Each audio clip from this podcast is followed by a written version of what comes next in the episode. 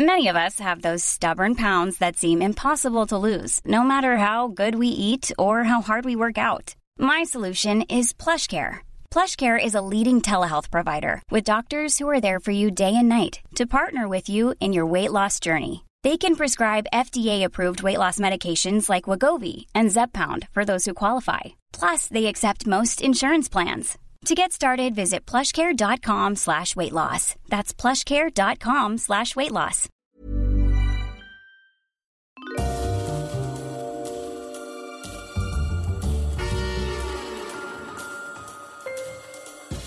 Hello, everyone, and welcome to Histories of the Unexpected, the show in which we demonstrate how everything has a history, even the most unexpected of subjects, like wallets, buzzers, and squints. Oh, I'd love to do the history of squinting, Sam. I think that would be excellent. A sort of squinting view of history.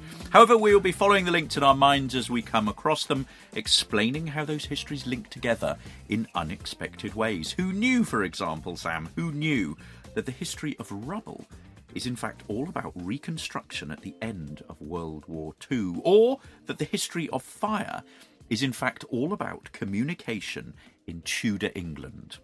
The man not sitting opposite me because we're social distancing. Nevertheless, he will help pilot us through these micro histories. He's one of the country's leading professors of history. It's Professor Extraordinaire James Daybell. Hello, James. Hello, Sam. And the man not sitting opposite me because we are in lockdown 3.0 and we are social distancing as we are expected to, but nonetheless helping me ably co pilot this episode. It's the famous historical adventurer himself, the man off the telly, Dr. Sam Willis. Hello, everyone. This is one more of our micro histories in which we embrace the task of demonstrating how an unexpected subject not only has a history but is massively important and very, very interesting. And we do it in just 15 minutes without trying to talk faster. We start with a shared example, then have just five minutes each to make a case for an interesting history on that very unexpected subject. Contributions are rigorously timed. They certainly are. And you, our dear listeners, you will get to vote on social media on what you think was the most interesting fact that you heard in the episode. Today's topic is the fascinatingly unexpected history of fun. We know how to fun have fun, James, don't we? Where should we start? Well, Sam, we were inspired to do this by our book on the Vikings, which has a little chapter on fun. So that's where we're going to start, and in particular with the archaeology of fun. Get that. Now, some of the best evidence that we have for Viking fun comes from archaeology. It's something you don't necessarily think of the Vikings as. You don't necessarily think of them as fun lovers, but they were.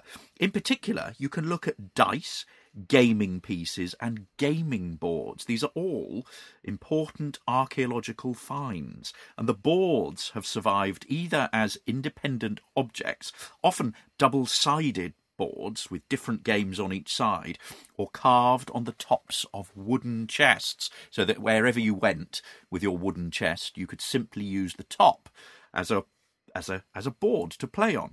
And a number of early medieval shipwrecks have demonstrated that these games were played at sea as well as on land. And the Vikings fun lovers. They played numerous games, including tables, which might be recognised today as a form of backgammon. They also played chess, and they also played a game called Hnefatafl, if I pronounce that correctly. A It's very, very likely, James. very, very unlikely that I did. Um, but it's a game of strategy that predates chess. And there's also another game called Nine Man's Morris, which is another game of strategy with ancient roots. And these kinds of games linked fun and function. So while on the one hand these were pastimes to while away the hours when you're out marauding, um, on the other hand they had a very serious purpose, which was to teach and develop strategy. And here again the archaeological evidence is particularly telling. Among the goods buried with a warrior in a grave uncovered at the site of Birka in Sweden, which is a superb gravesite, was a very full collection of weaponry as well as gaming pieces. For Vikings, fun and fighting, games and strategy went hand in hand. I love this idea about gaming pieces, and I looked into it a bit because they, in particular, offer historians a wealth of information on Viking art, culture, society, manufacturing techniques, international trade, access to natural resources. They tell you so, so much. Uh, gaming pieces were made from a wide variety of material glass, amber, bro- bone, bronze, wood, antler, soapstone, teeth, horn, whalebone, walrus tusk, and jet. And working each type of those materials required a mastery of, of, a different technique. Everyone was demanding in its own way, which testifies to the wide ranging skills of Viking craftsmen. The pieces themselves range from small, smooth, undecorated pieces to the most extraordinary pieces of them all, the Lewis chessmen. And if you haven't seen the Lewis chessmen, do please have a look online. They're wonderful. Discovered in 1831, buried in a small stone chamber in a sand dune in the Outer Hebrides of Scotland, they still rank as one of the most important examples of early eh, medieval art ever discovered. They represent an extraordinary meeting of cultures. Um, the game of chess, of course, originated in India around 500 BC and came to uh, to the West via the Islamic world to Europe, where it was adopted and then adapted to reflect contemporary societies. And these particular pieces represent a unique Viking take on the game. Uh, 78 of the chessmen were found in the Lewis hoard, and they're believed to represent at least four different sets which, along with their pristine condition, suggests they may have been the stock of a trader.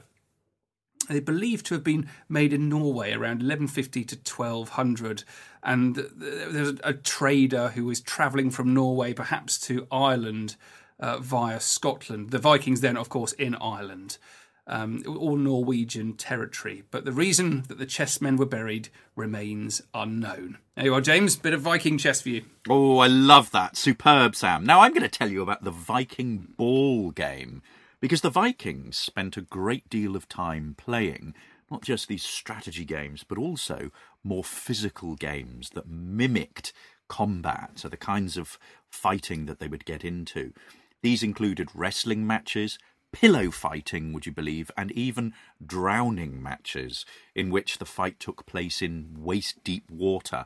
And the aim was to hold your opponent down underwater until they surrendered. Now, that's an, an, intensely physical game.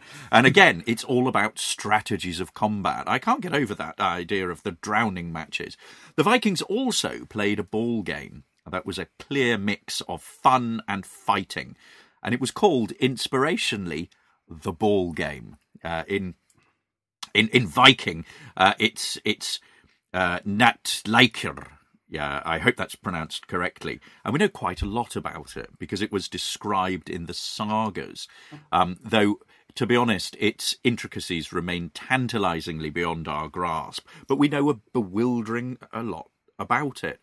We know, for example, that the knattleikr was violent, that the ball travelled hard and fast and could cause injury. And we know about this from the Grettis saga, for example. It's quoted that Grettir, running with the ball towards Arden, put the ball right forward in his forehead so that it broke the skin. And the game could be played on ice, but also that ice was not necessary for the game to be played upon.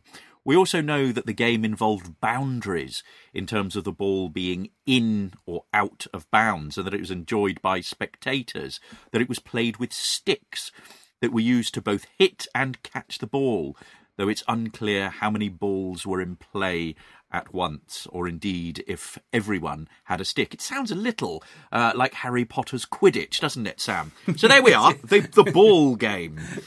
Very good. It's interesting you were talking about the example there of the ball hitting a man on the head. And the point here is that um, there are lots of gaps in our understanding of Viking fun. We particularly don't know very much about what women did. We know they were present at some male sports, like the ball game, but only as spectators rather than as participants. And they were entirely absent from other um, other events like horse fights, which were deemed too dangerous.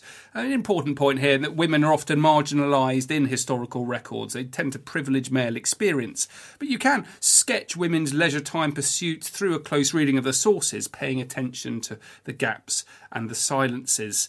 Uh, also, where time allowed from the daily grind of survival, we know that women were involved in embroidery, storytelling, composing poetry. Uh, we know that these could be a very strategic way of exerting their own power within the household. Uh, women also swam, not just for exercise, but also for sport and that they also played board games. So we do have a really good idea, James, of what the Vikings did for fun. But this, of course, raises the important question of how else we might think about the history of fun. James, are you ready? Oh, I am. that sounds have... like a ch- that sounds like a challenge, Sam. It is a challenge. I'm going to give you five minutes to think of something else and to talk about it to do with the history of fun. Ready? Make make fun history. I will. I actually had a lot of fun uh, researching this, and I reached to the research tomes on my shelf and grabbed the Opie collection again, the lore and language of school children, and they have a chapter in there, chapter two, entitled "Just for Fun," which is basically all about the oral rhymes that children used, and so many of them are just sort of nonsense rhymes, tongue twisters, macabre rhymes, popular songs, parodies, joke rhymes, improper verses, uh, nonsensical couplets. And I will detain you no longer, uh, but give you some. Um, oh, my finger, oh, my thumb, oh, my belly, Oh My Bum, which is one of the sort of silliest, shortest ones to do. And so it's what we're getting at here is it's kind of the sort of it's childhood play and what children do for fun that isn't about learning and is simply about laughing. There's another rhyme here called uh, which goes Mrs. White had a fright in the middle of the night. She saw a ghost eating toast halfway up the lamp post. Uh, another one here uh, from from another school child. Never let your braces dangle. Never let your braces dangle. Poor old sport, he got caught and went right through the mangle. Went through the mangle, he did by gum. Came out like linoleum. Now he sings in Kingdom Come. Never let your braces dangle, chum. And there are also all sorts of satirical rhymes that children came up with that are equally, equally fun. Now get this one here. One, two, three, mother caught a flea, put it in the teapot, and made a cup of tea. The flea jumped out, mother gave a shout. In came father with his shirt hanging out. Okay, and here's another one that's quite good. Um, there's never been a faster or easier way to start your weight loss journey than with PlushCare. PlushCare accepts most insurance plans and gives you online access to board-certified physicians who can prescribe FDA-approved weight loss medications like Wegovy and Zepbound for those who qualify. Take charge of your health and speak with a board-certified physician about a weight loss plan that's right for you. Get started today at plushcare.com slash weight loss. That's plushcare.com slash weight loss plushcare.com slash weight loss. Quick, quick, the cat's been sick. Where, where? Under the chair. Hasten, hasten, fetch the bla- fetch the basin. No, no, fetch the po. Kate, Kate, you're far too late. The carpet's in a dreadful state. There's an 11 year old boy in London. We're talking here about the, the, the 1940s, 1950s. Um, but there were also other other rhymes, like sort of key nursery rhymes that sort of that use this sort of fun, playful nursery rhyme uh, sound pattern. Queenie, Queenie, Caroline dipped her hair in turpentine, turpentine to make it shine. Queenie, Queenie, Caroline, and this is this is this is one I remember from my own um, from my own childhood. Julius Caesar, the Roman geezer, squashed his wife with a lemon squeezer. Uh, Mr. Ross thinks he's boss because he's the owner of HP Sauce. That's a 12 year old girl in Aberdeen, that one. Um, and so they also had some nonsense rhymes. Uh, and this was really inspired by Edward Lear, uh, uh, by Lewis Carroll. Uh, and again, we've got some more uh, examples here from the 1940s and 1950s uh, across Great Britain. And here's one of my favourites The sausage is a cunning bird with feathers long and wavy. It swims about the frying pan and makes its nest in gravy. Um, another one from a girl, uh, aged 10, in London. Once upon a time, when birds ate lime and monkeys chewed tobacco, the pigs took snuff to make them tough, and that's the end of the matter. That's not so good, that one. Um, another one, one of my favourites. As I was going to school one day to learn my ABC, I fell into a washing tub and sailed the ocean sea. There came by a Chinaman who said I was a spy, and if I did not talk to him, he'd poke me in the eye. He tied.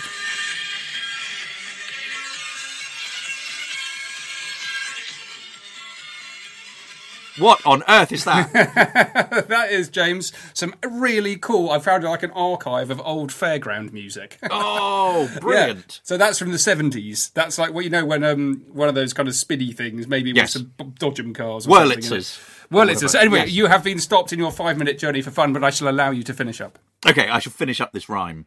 He tied me to a cabbage stalk and cut my head with a knife and fork. I grew so fat that I could not walk. I joined the Chinese army. So there we are. Uh, the history of fun is all about silly rhymes from children in Great Britain in the 1940s and 1950s. Now, where are you going to go with yours, Sam? James, I love that, particularly that bit about joining the Chinese army at the end. I wonder what the um the the, the, the, the cultural history of that is. What's going on there? Who knows? Who knows indeed? Okay, Sam, you can't digress. You can't put it off any longer. Um, you have five minutes to say something about fun from three, two, one. Make history.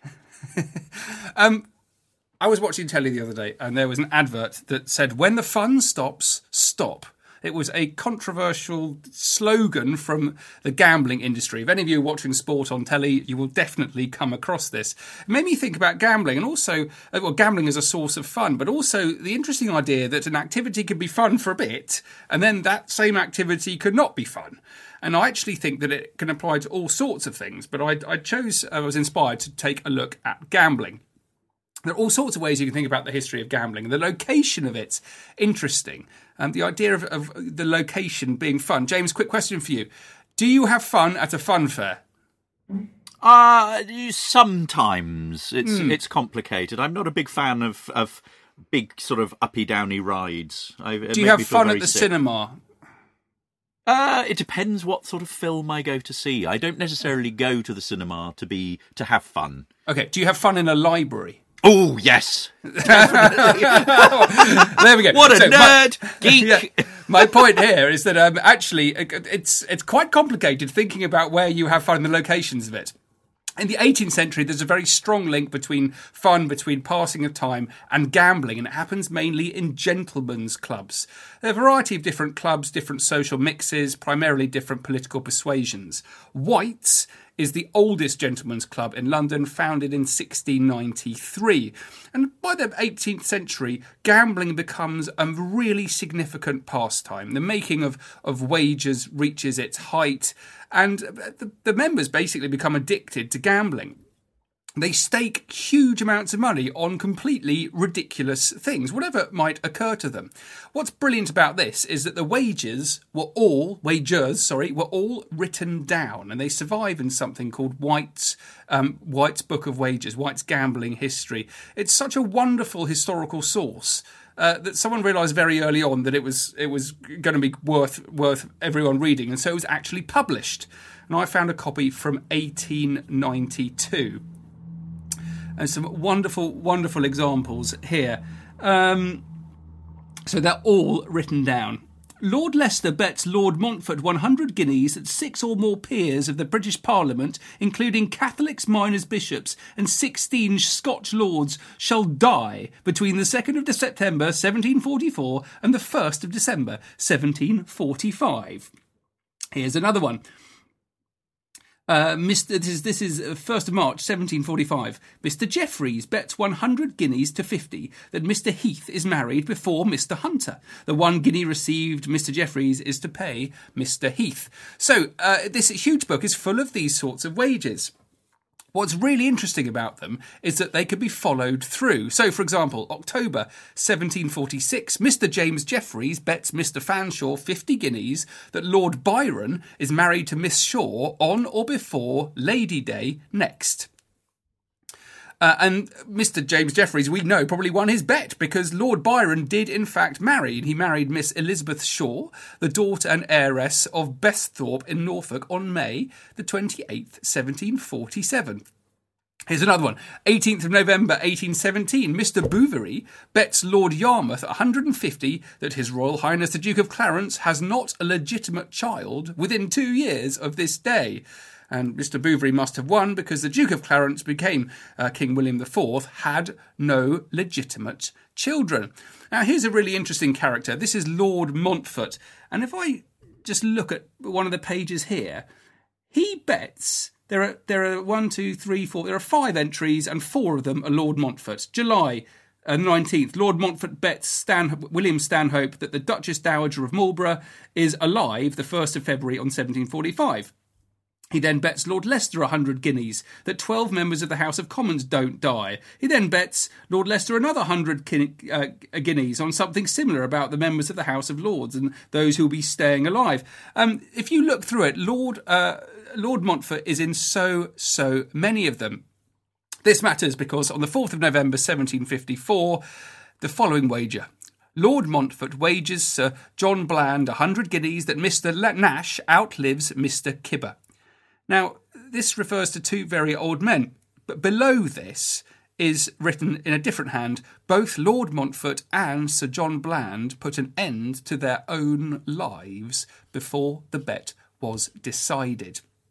This, of course, has its own uh, fascinating history. Lord Montfort ended up uh, losing all. what was that? the end of my five minutes, James. That's The Laughing Policeman uh, by Charles Jolly. Oh, very good. Okay, I'm going to stop and finish it. My point about this is that. Um,